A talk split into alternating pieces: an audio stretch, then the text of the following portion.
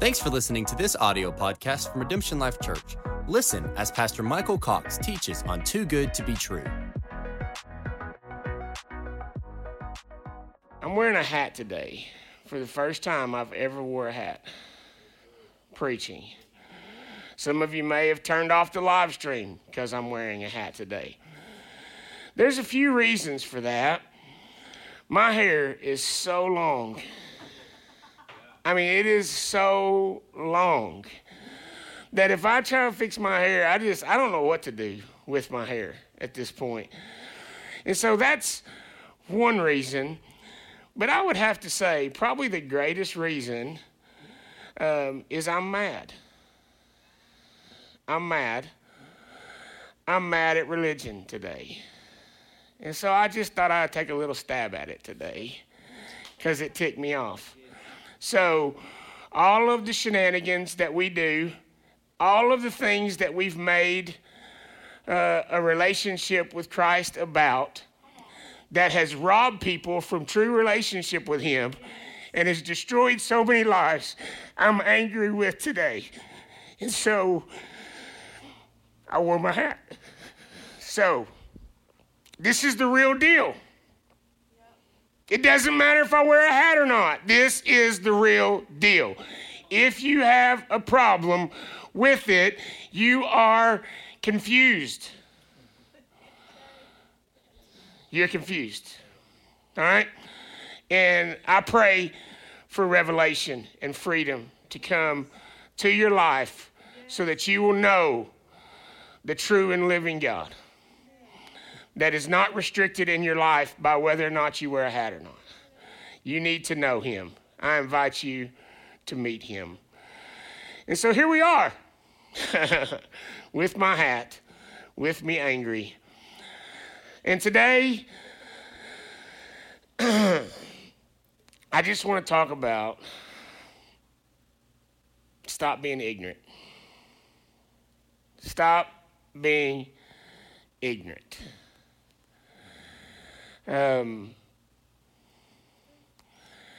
You ever heard the saying, too good to be true? If that statement is ever uttered from your mouth about the kingdom or anything in the kingdom, you are indeed ignorant, unlearned, unknowledgeable. You have a limited revelation and grasp on the immense opportunity and the riches of an eternal kingdom if you ever think it's too good to be true. We love to find our stopping points.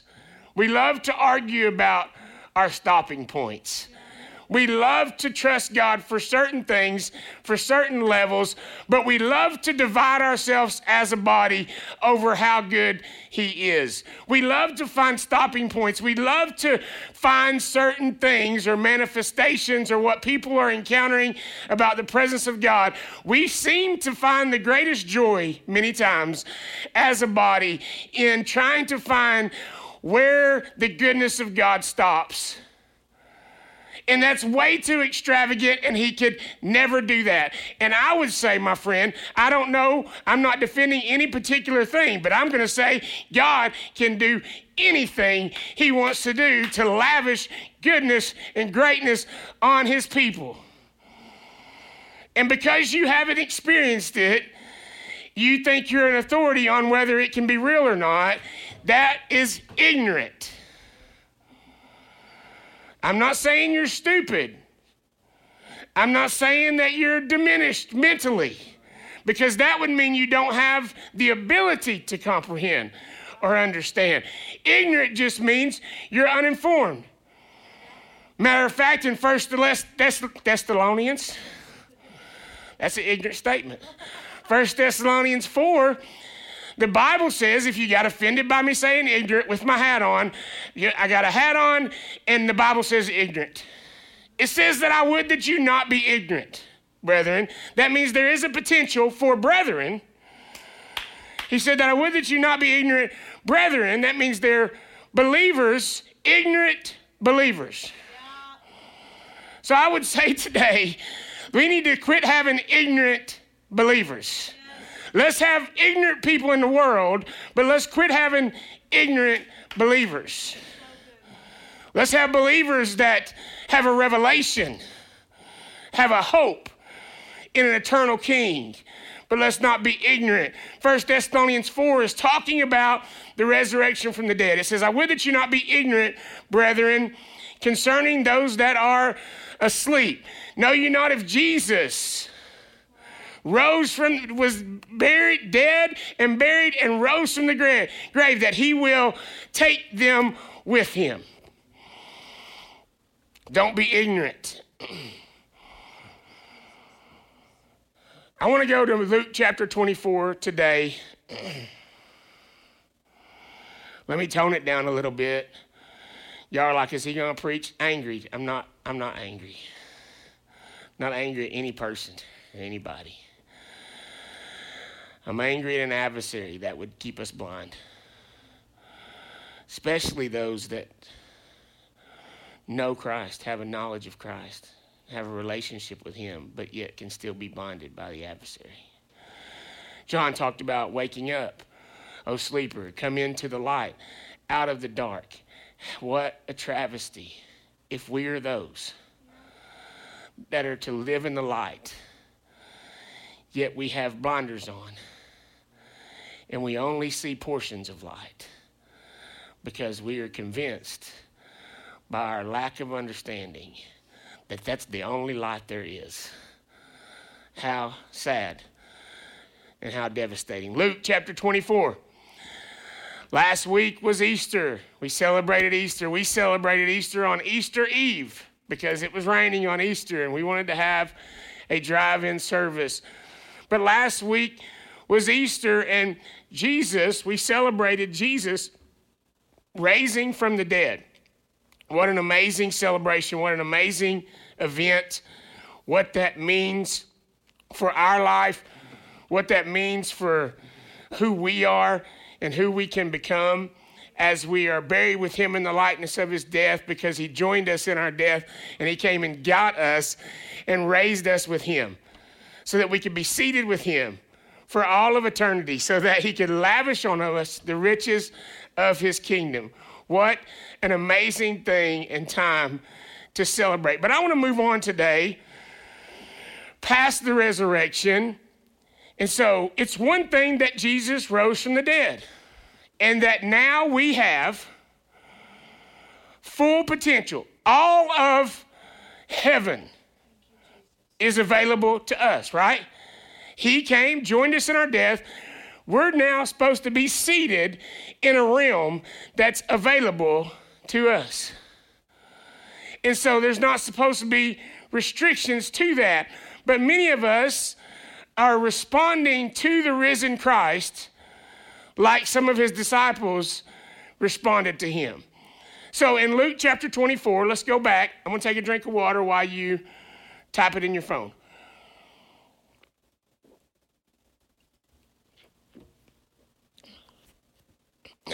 Let's just read the account again, starting in verse 1. Very early that Sunday morning, the women made their way to the tomb, carrying the spices they had prepared. Among them were Mary Magdalene, Joanna, and Mary, Jesus' mother. Arriving at the tomb, they discovered that the huge stone covering the entrance had been rolled aside. I love the other disciples. I don't remember which one it was, if it was Matthew or Mark or John. Their retelling of this story, we talked about it last week. Not only was it rolled away, but the angel was sitting on it. What a powerful picture. But they saw that the stone had been rolled away. Verse 3, so they went in to look, but the tomb was empty. The body of Jesus was gone. They stood there stunned and perplexed. Okay? Stunned and perplexed. Stunned and perplexed. Suddenly, two men in dazzling white robes, shining like lightning appeared above them. Terrified, the woman fell to the ground on their faces. The men in white said to them, not the men in black, the men in white, just a little movie joke, why would you look for the living one in a tomb? He is not here, for he is risen. Have you forgotten what he said to you while he was in Galilee? So here they are. Jesus said, I'm going to be crucified. I'm going to die. I'm going to be dead for 3 days. He didn't say 429 days, and so somewhere they lost count. He said 3. Everybody can count to 3, right? You learn how to count to 3 when you're a little bitty baby, right? You learn Oakland will be able to count to 3 real soon, Chloe, right? I mean, you learn that. That is basic, okay? He didn't say, I'm going to raise again 729 minus 403 to the x second exponent power, blah, blah. And this is really complicated, but those of you that are really smart and really sharp will be able to comprehend what I'm going to do. And so when I do it, you'll be like, today's the day. Let's go to the tomb. Let's see if he's up. Because we're the enlightened ones and we're the smart ones. And so you guys should come with expectation to the tomb. He said, 3 days, I'm going to raise again. Right? Yet they come to the tomb to anoint his body when he told them, I'm not going to be there that day. You know what I'm saying? Like, you tell somebody. Anybody ever had somebody like that? You tell them stuff like 10 times, and they, when you get done telling them, they're like, yeah, I got it. And then they just say the opposite of what you just said. You're like, how did this happen? Right? What is going on? And so they come there 3 days later. They should have been singing on the way.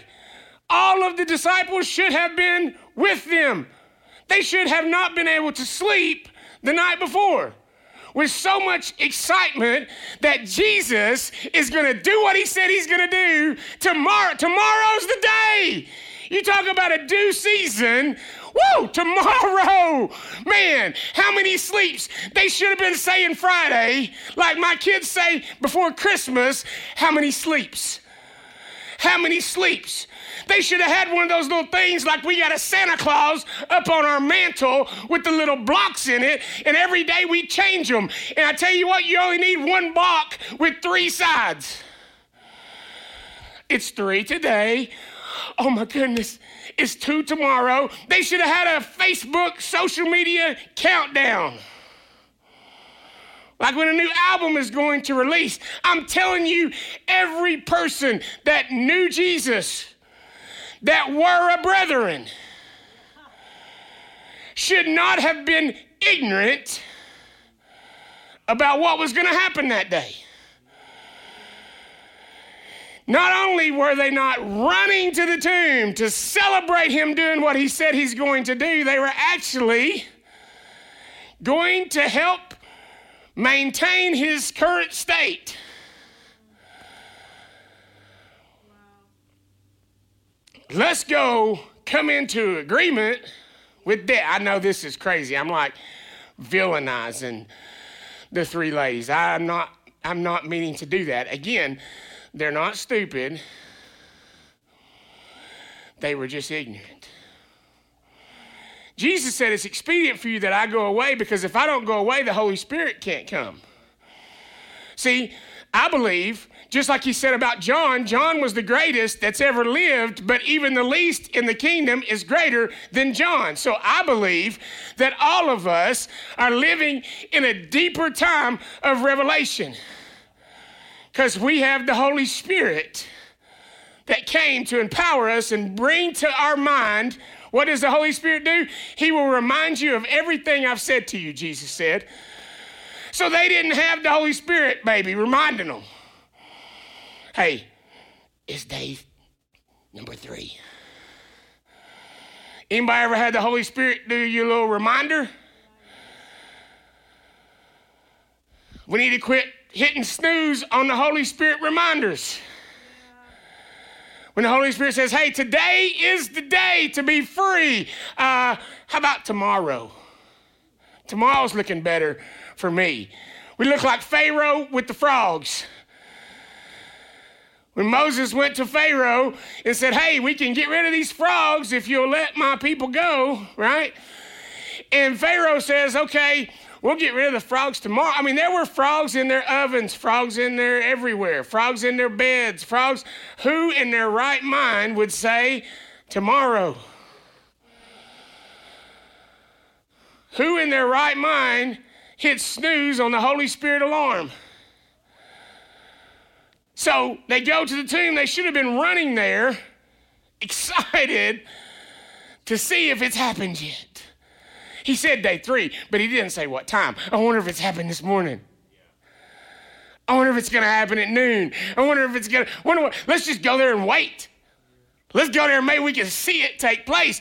But just from this story, it not only doesn't appear that anyone had any thoughts about that, but what is the angel's response? What is heaven's response always? To us, to them. Does heaven ever show confusion? Does heaven ever show a lack of agreement? Did the angels ever have a worry or a concern about whether or not they were going to go down there on the third day and take care of business? Was God up in heaven being like, I only got 3 days to make this happen.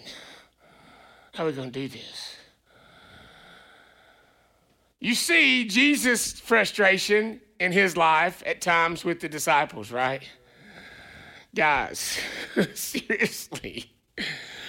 seriously, we just fed 5,000 people with 5 loaves and 2 fish. And there's some water in the boat and y'all are freaking out, right? He's like, how much longer must I be with you before you guys start picking up what I'm putting down? Right. And so I just love this response. I mean, I just read it fresh this week and just saw the angels. You know what I'm saying? Like, they're just kind of looking at people that are ignorant, that are a little bit, you know, his ways are higher than ours. And they always have to, I think, show a little restraint, right? I mean, can you imagine how much restraint they had to show when they came to get Jesus in the garden? And Peter cuts off one of the soldiers' ears, and he said, don't you know I could call down a legion of... If at one moment I wanted to break agreement with heaven about what we're going to do here, everything would change. But... we're in 100% agreement. We've been in 100% agreement from the beginning of time. This has been a plan. Not only are we going to do it, we're going to do it exactly the way we've always planned to do it so that it proves every prophetic word that's ever been uttered about how it's going to take place. See, Jesus isn't about doing stuff. He's about doing it exactly the way he said he's going to do it. I mean, he you know, we talk about trust. I mean, you know, sometimes it's hard to trust people. Some people have lied. Sometimes people don't lie. Sometimes people just fudge. You know what I mean? Sometimes people technically do what they said they were going to do, but we all know it was implied they were going to do it slightly different than what they ended up doing. Isn't that the most frustrating time? Because you can't really say you lied. You can't really say, why didn't you do it? You just have to chalk it up to, I guess it was a miscommunication. But it wasn't really a miscommunication, right? It was a deception. But Jesus, he makes, there is no room. You know, when he says people are telling lies, he said, you're of your father, the devil. He is the way, the truth, and the life. He is the truth. He cannot lie. The truth never contradicts itself. So if Jesus said it, and he is the truth, then it is the truth. I just love that Jesus is the truth, and he also is love, because in the beginning was the Word, and the Word was God and was with God. And we know in 1 John 4:8 that God is love. So Jesus is love. So Jesus is love and truth walking around with skin on. So there's never going to be a contradiction in his life. And there's never going to be a contradiction between him and the heart of the Father, because he is love, he is the Father, and he is manifest in the flesh. So don't be ignorant about that. Let's stop being ignorant about how the kingdom works. Let's stop letting vain arguments and religion confuse us about the pure and simple devotion to the way, the truth, and the life. So we see the angels. And they probably looked at each other when they said, "Where is he?" They were, what were they? The ladies, stunned and perplexed. Guys, if we could ever, as the brethren and the sisterin,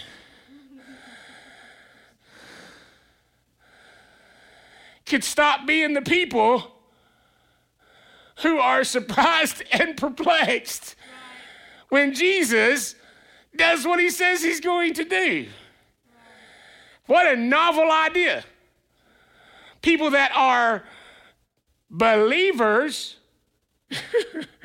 we're believers in Jesus, the truth, and when the truth happens, like the truth said it was going to happen, we're stunned and perplexed. Stunned and perplexed. They're stunned and perplexed and terrified. And the angels, and they, where is he? The angels have to look at each other and be like, did Jesus not tell them?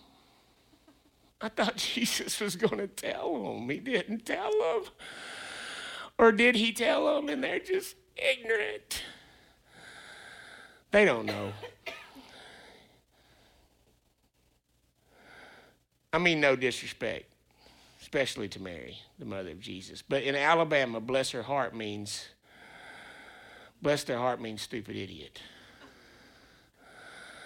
That's Pastor Tom's version says that bless your heart means stupid idiot. Like, here's an example in Alabamese.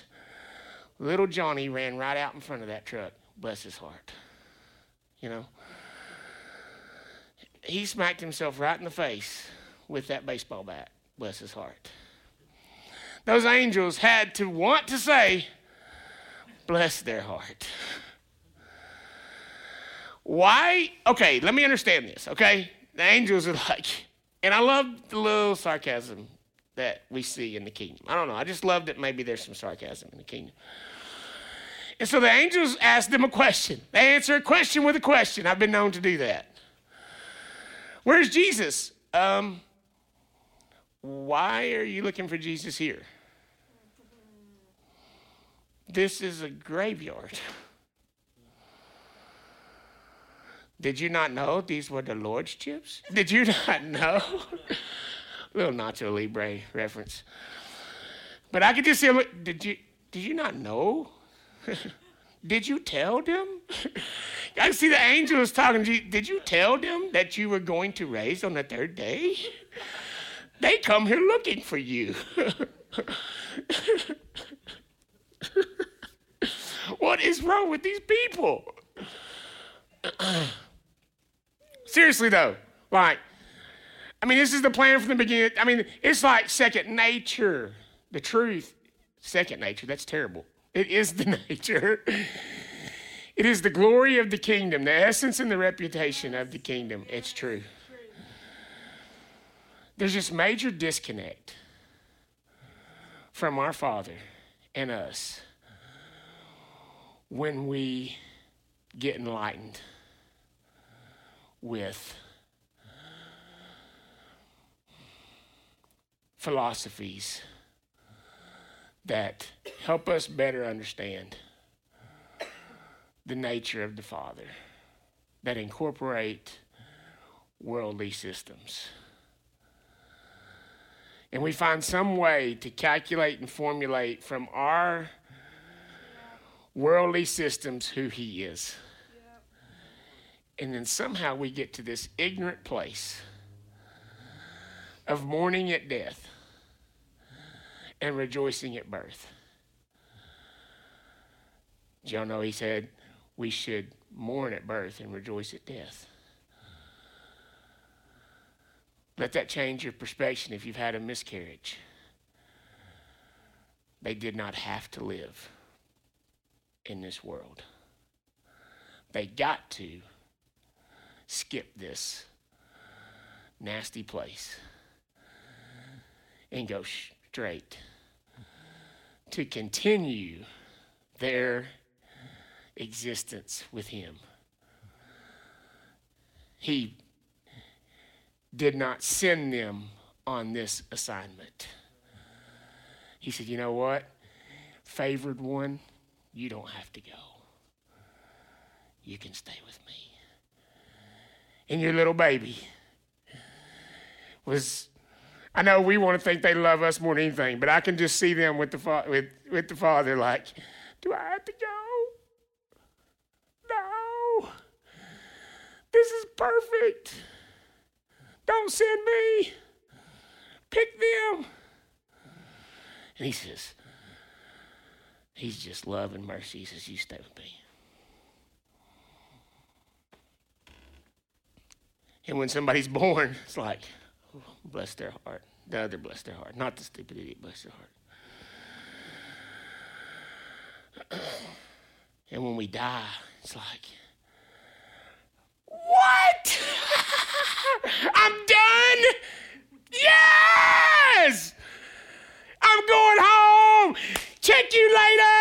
Woo! Peace out. He gone. But it's hard. It's hard for us to wrap our brain around it.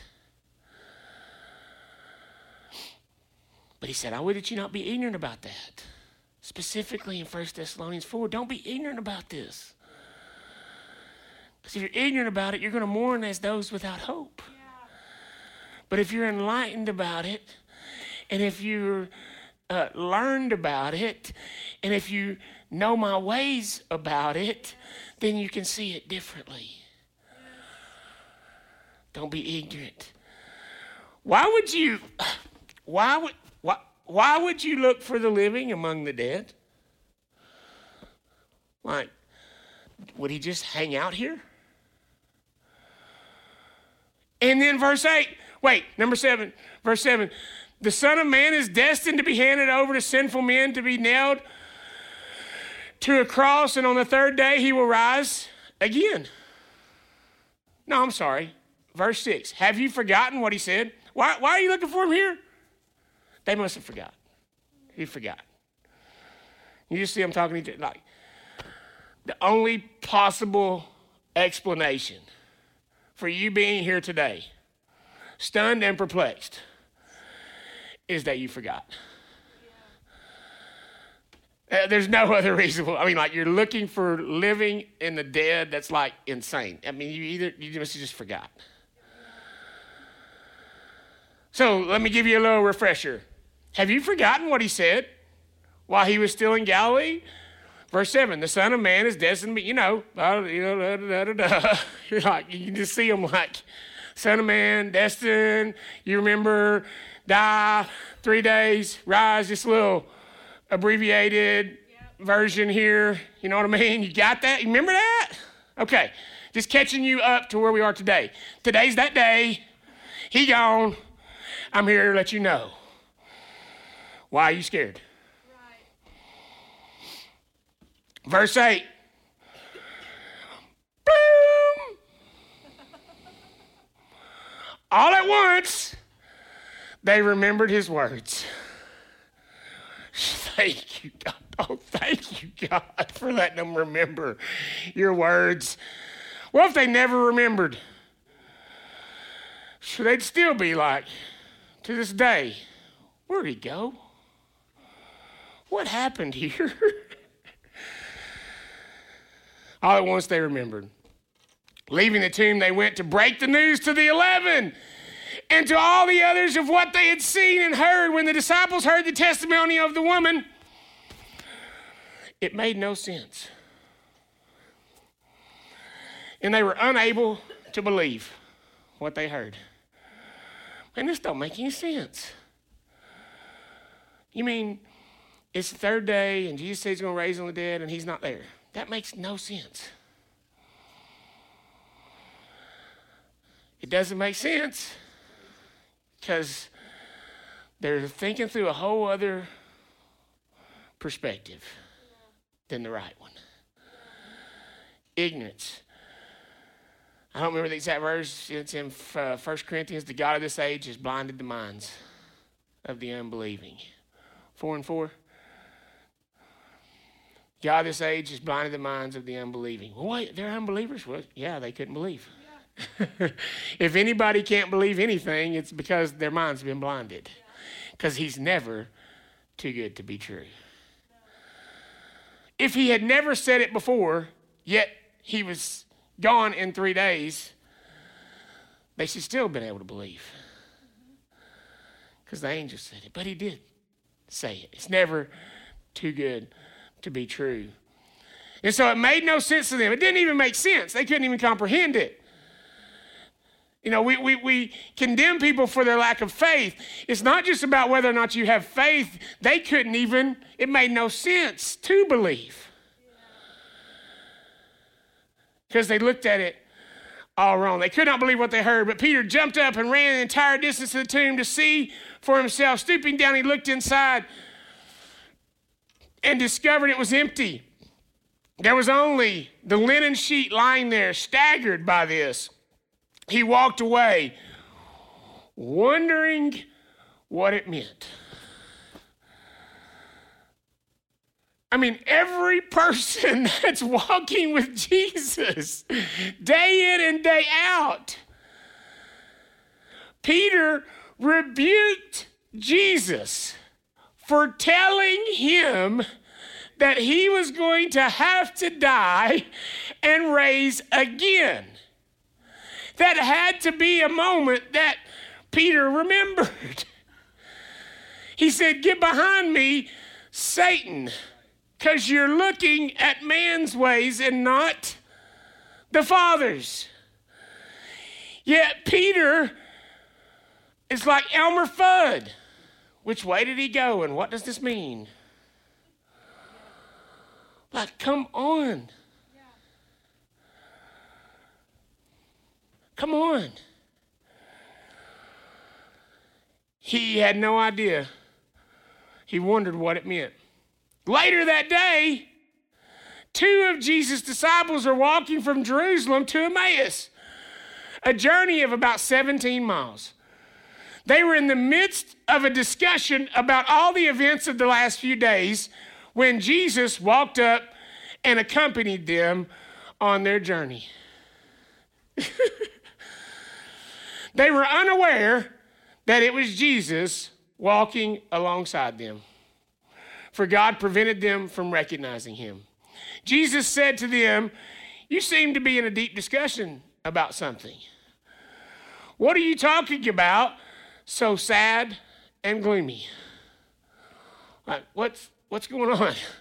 Why are we so sad and gloomy? They stopped, and one man named Cleopas answered, "Haven't you heard? Are you ignorant?" "No." "You are. Are you the only one in Jerusalem unaware? Are you ignorant? Do you not get it? We're so afraid of being called the ones that don't get it. So we strive to be astute in the way of the world. We try to prove ourselves in the way that they do things, in the way that they think. We don't want to be the ignorant one. We don't want to be the foolish one. We don't want to be characterized or stereotypically put in this category of the ignorant people. So we try to blend in and fit in and excel in the ways of the world. But I want to be like Christ. I want to be the one that everybody says, dude, are you dull? Do you not get it? Are you the only person in Knoxville that doesn't get what's going on right now? You seem to have a different perspective on this disastrous situation than the entire city. Yes, I want to be that person. I want to be the person who has a different perspective than everyone else in the city. And it wasn't Jesus that was ignorant. It was everyone else in the city that was ignorant. So to identify with Christ is to be the one that everyone thinks doesn't know what's going on. But you're actually the only one that knows what's going on. Are you the only one in Jerusalem unaware? You're unaware. You're unaware. Man, Christians are so unaware. They're so last decade. Boomers are so unaware.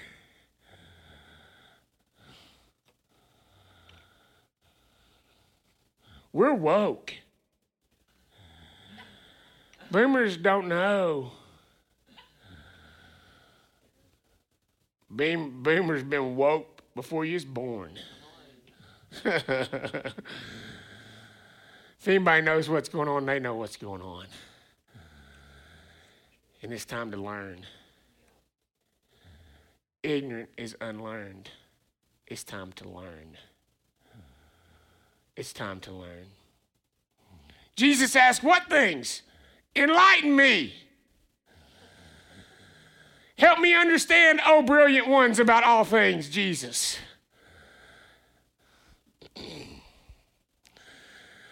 The things about Jesus, the man from Nazareth, they replied. Can I do an accent?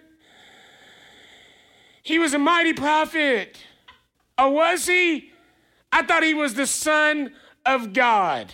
Who do men say that I am? Some say Elijah. Some say a prophet. Some say John the Baptist. No, who do you say that I am? I say you are the Christ, the Son of the living God. Till 3 days after you die, he was a great, mighty prophet who performed miracles and wonders. His words were powerful, and he had a great favor with God and the people. But 3 days ago, the high priest and the rulers of the people sentenced him to death and had him crucified. It's sad, really. We all hoped that he was the one who would redeem and rescue Israel. But clearly, he wasn't, because we're ignorant. Clearly, it can't be God, because it didn't happen the way me and all my brilliant self thought it was going to happen. So now it's discredited. I throw it out with the trash, and I walk around thinking about what might have been if God did what he said he was going to do. While the answer to every deficiency in the world was standing beside them, they are mourning what might have been. Early this morning, some of the women informed us of something amazing. They said they went to the tomb and found it empty. They claimed two angels appeared and told them that Jesus is now alive. Some of us went to see for ourselves and found the tomb exactly like the woman said, but nobody's seen him. Jesus said to them, Why are you so thick-headed? Some of y'all got offended when I said ignorant. Huh? Get you some of that. Why are you so thick-headed? John doesn't like it when I say moron. I don't know more. I don't even know what moron means, but that's the word I like to say when driving. I think it's a somewhat harmless word. But if you cut me off, I won't cuss you. I'll just say, moron. You know, to me, that's just ignorant, maybe, you know. Do you not know that my truck is bigger than yours? I'm driving a 12-passenger van, and you think I can stop it on a dime? Moron. Why are you so thick-headed?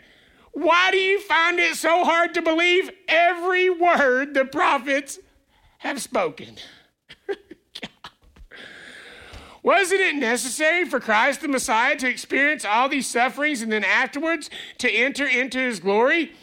Then he carefully unveiled to them the revelation of himself throughout the scripture. It doesn't tell us all this, but he says, let me learn y'all something. Let's go back. It says throughout all the scripture. When Jesus teaches all the scripture, I'm thinking it's 17 miles worth of scripture. 17-mile trip walking. Somebody real quick. How long is that? 10-minute mile maybe? 170 minutes? 15-minute mile? You know? 3 hours of scripture. I got a feeling they got. He walked them through, started from the beginning, and explained the writings of Moses. And all the prophets, showing how they wrote of him and revealed the truth about himself. And I think every time he told another truth, he's probably looking at him like, did that do it? You know, I just gave you another hint. Get it now? He's going to have his hands pierced. His feet. You like my new sandals? He said he's going to have his fears. They're going to drive nails in his hands and feet. Guys, look at my sandals. It's cool. Yeah. I just got a feeling, you know. He's just clearly teaching him a lesson, right? Goes through Moses, all the prophets, showing how they wrote of him and revealed the truth about himself. As they approached the village, Jesus walked on ahead. Well, it's nice spending time with you guys. Hope you learned something today. I'm going to move on. Try to find some less ignorant people. Telling them he was going on to a distant place, they urged him to remain there and pleaded, "Stay with us. It will be dark soon." So Jesus went with them into the village. Joining them at the table for supper, he took bread and blessed it and broke it, then gave it to them. All at once, their eyes were open. Remember the ladies at the tomb, right? All at once. What? All at once, their eyes were open, and they realized it was Jesus. Then suddenly, in a flash, Jesus vanished from their eyes. Dadgummit! Stunned, they looked at each other and said, "Why didn't we recognize it was him? Didn't our hearts burn with the flames of holy passion while we walked beside him? He unveiled for us such profound revelation from the scriptures." Why didn't we get it? Why didn't we know? Why didn't we see?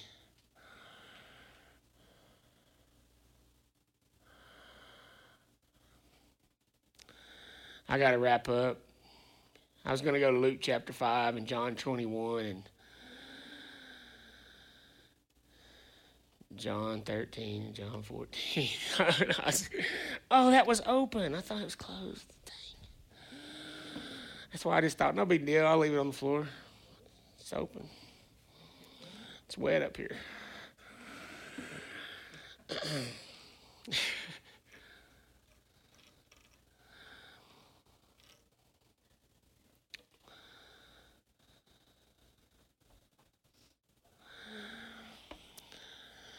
when Jesus talks to Peter, John chapter 13,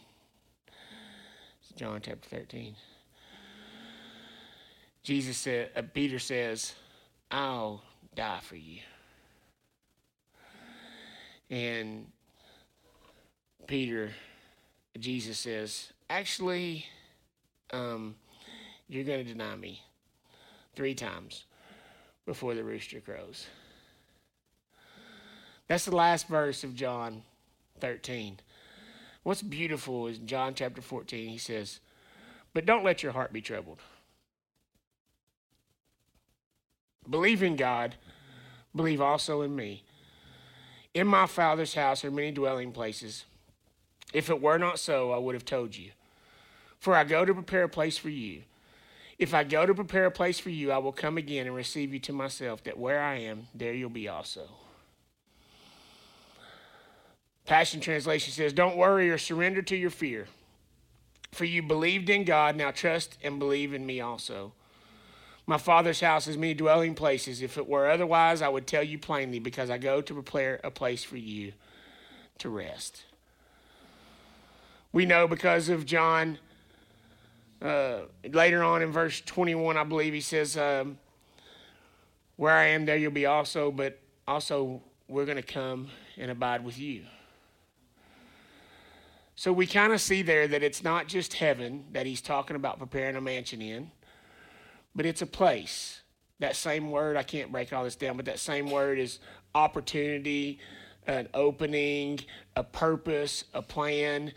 It's more than a house. I know we love to talk about our mansion in heaven.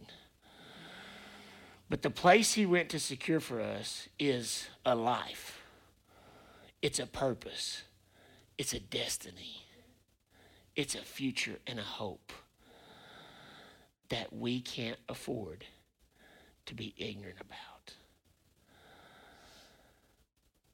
When he's told you he's going to use you, when he's told you that who you are in your identity and plans that he has for your life, and when he's whispered into you worth, and he's told you how valuable you are, you can't afford to use any other measurement and any other calculation or any other world system to corrupt that vision of who he says that you are. Because if you do, you'll find yourself lacking, and you'll find yourself unable to fulfill and to be what you were created to be, and you'll be living a purposeless life out of ignorance. Yes. And you then won't care if you live or die. And purposelessness will beget purposelessness and beget purposelessness and beget purposelessness. Do you know that? When you begin to not have purpose, you begin to fill your time with purposeless things, and you get further and further away from purpose. But if you fill your life with purpose, and if you focus on purpose, then purpose will beget purpose and beget purpose and beget purpose. But we can't afford to be ignorant. Just like he said he's going to raise in 3 days, we can't be one of the ones who is stunned, amazed, and afraid. We have to be the ones that are expectant. Yes. The ones that are looking for the fulfillment of every day. The ones that are knowing and expecting his mercies to be new when my head comes off my pillow in the morning, and I'm excited and I run to the tomb every day to see what's being resurrected in my life. Not ones that are spending our time anointing what's dead and mourning over what's lost and thinking about the good old days back when our life meant something. It's time to run to the tomb with expectation. It's time to walk with the Savior, embracing every morsel that comes from his lips. Not be one that is clueless about what's going on. He is such a loving Father. I've said it before. If he died on the cross, I saw it like this week. And I'm going to close with Peter from Luke. Oh, gosh, I just had it. Luke 5 and John 21. But I saw it this week. You know, our debt was canceled, okay? So in the garden, we went in the negative. I know some of y'all are just so much more special people than me, and you probably never done this. But my little self has gone in the negative sometimes at the bank. I know that's terrible, right? I should not do that, but I have. And I know our branch manager, and we text one another, and I'll text her some days and say, "Is there any way you could take off that $37 fee? It's been 23 hours since the last..." No, I'm just kidding. It's been... They won't do it very often for me, but I'm like, I've been doing good. I had to throw in a little something. I paid all the bills, and Jahan went and did her nails. She didn't even know. I paid all the bills. Then we alternate. "John, you call this week." It's not that frequent, guys. But I have texted our branch manager, "Could you get our account? Could you take that negative off?" So our debt was canceled. So we went in the negative. He died, canceled our debt. But where does that leave us? When your debt's canceled, what does that leave you? Zero. But when he rose, he was the first fruit. He made a first fruit offering into our life. And so those that are raised with him in the likeness of his resurrection, they get a deposit of purpose and future. But I believe this, we can be ignorant brethren. We can accept the debt cancellation without embracing the deposit. And we can be a people with a zero balance that are looking forward to our mansion in heaven. And that's the resurrection. We're going to embrace the resurrection one day. Or we can be people that believe the place he secured for us is not just a mansion in heaven, but it's a deposit every day with new mercy to walk it out and to see increase in our lives.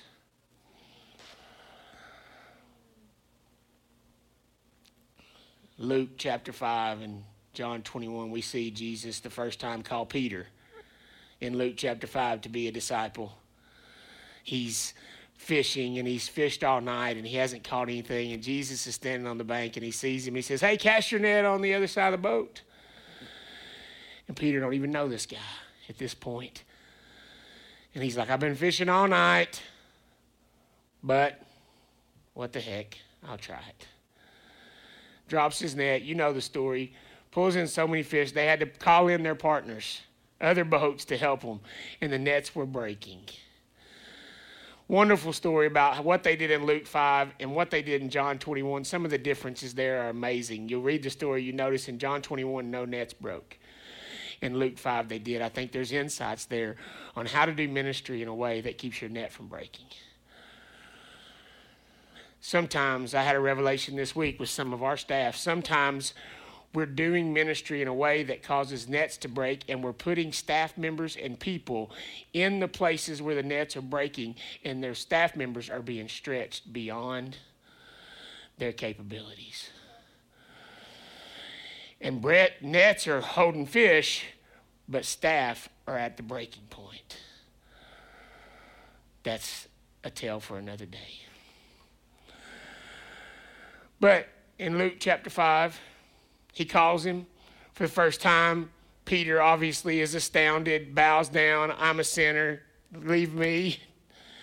He's blown away by the power of Jesus. And then he fails him, denies him. But Jesus said, hey, don't worry. I got you. And this is how Jesus gets us. He gets us personally. It's not just the cross for everybody. It's the cross, and it's the resurrection, and it's the coming to find you where you are. And it's the bringing everything you need personally to be everything he's called you to be and created you to be personally. So he comes in John 21. Peter goes back out fishing. Just a little side note. We love, again, in our ignorance, we like to condemn things that we don't understand. We like to curse things that God blesses and bless things that God curses. We like to curse prosperity. But Jesus gave Peter so many fish he couldn't even pull them in. Don't seem like he hates prosperity.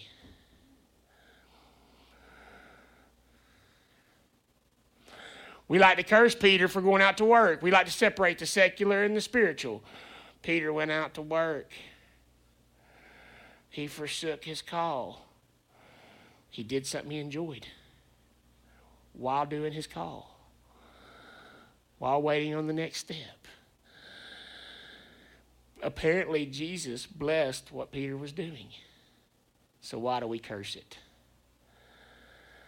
Peter shouldn't have been fishing. Well, why don't we, what did Jesus say? Hey, you shouldn't be fishing. You'll never catch another fish the rest of your life. I hate you, old fisher. He said, oh, man, you fishing again? You love that, don't you? Let's make it fun. No sense in fishing if you ain't going to enjoy it. Let's make it fun. He made it fun. He didn't just go to Peter and say, Peter, you denied me 3 times, but I died. Bow. Receive my debt cancellation. I dub you free.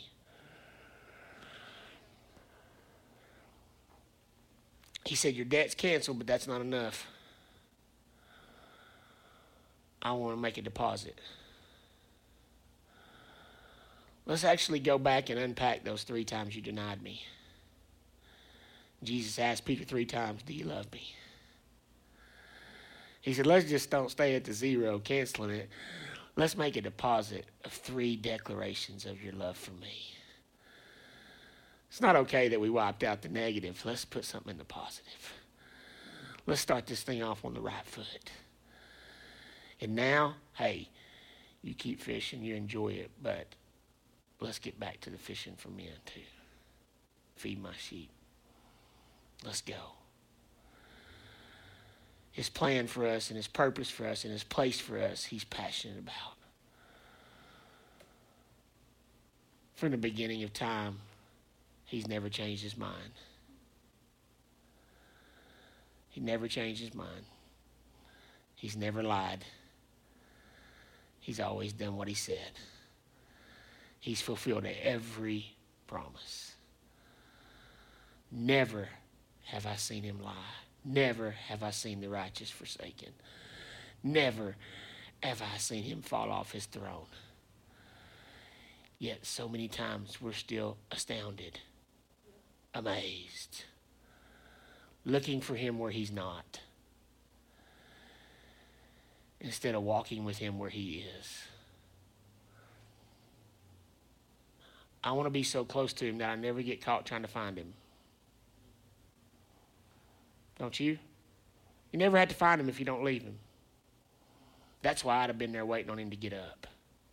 I want to say I would have been. But I know in my life I'm not waiting on him to get up sometimes. I know in my life I get distracted and I do my own thing, and I'm not looking for the resurrected Savior and where he wants to go that day. And then I come to myself sometimes, Oh my gosh. It's like when you drive. Anybody ever been driving and you arrive somewhere and you literally don't remember the last hour of the trip? That is so scary. But we all do that. I don't know how. That is weird. And that is bad. And we live life like that too much. Life is intentional. Life is what we get to do. Life is to be embraced and attacked and done with purpose. If we had to come, we get to do it with him. Yes. We get to do it the way he's laid out for us, and we get to be partakers of the place that he secured for us and walk in purpose. So many times in the church, we try to get people to stop doing purposeless things. It's impossible. It's impossible. Destructive behaviors are purposeless things that have been begotten from other purposeless things. And the only way to root those out is to fill our lives with purpose. We've got to instill identity and purpose, and it will drive out. Know who you are, know what he says about you, know what he thinks about you, and know that he has a plan and a purpose for you. And that will literally forcefully drive out purposelessness and replace it with purpose.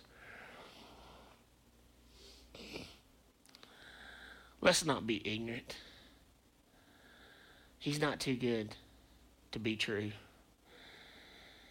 And tomorrow, what tomorrow holds for you, tomorrow, this afternoon, is not too good to be true if you'll not be ignorant, but you'll be open and prepared and ready to receive and walk in all that he has for us.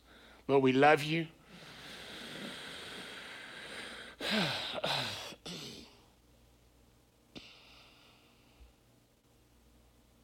It's purposeless to have an open heaven over closed people. So, Lord, we thank you for an open heaven.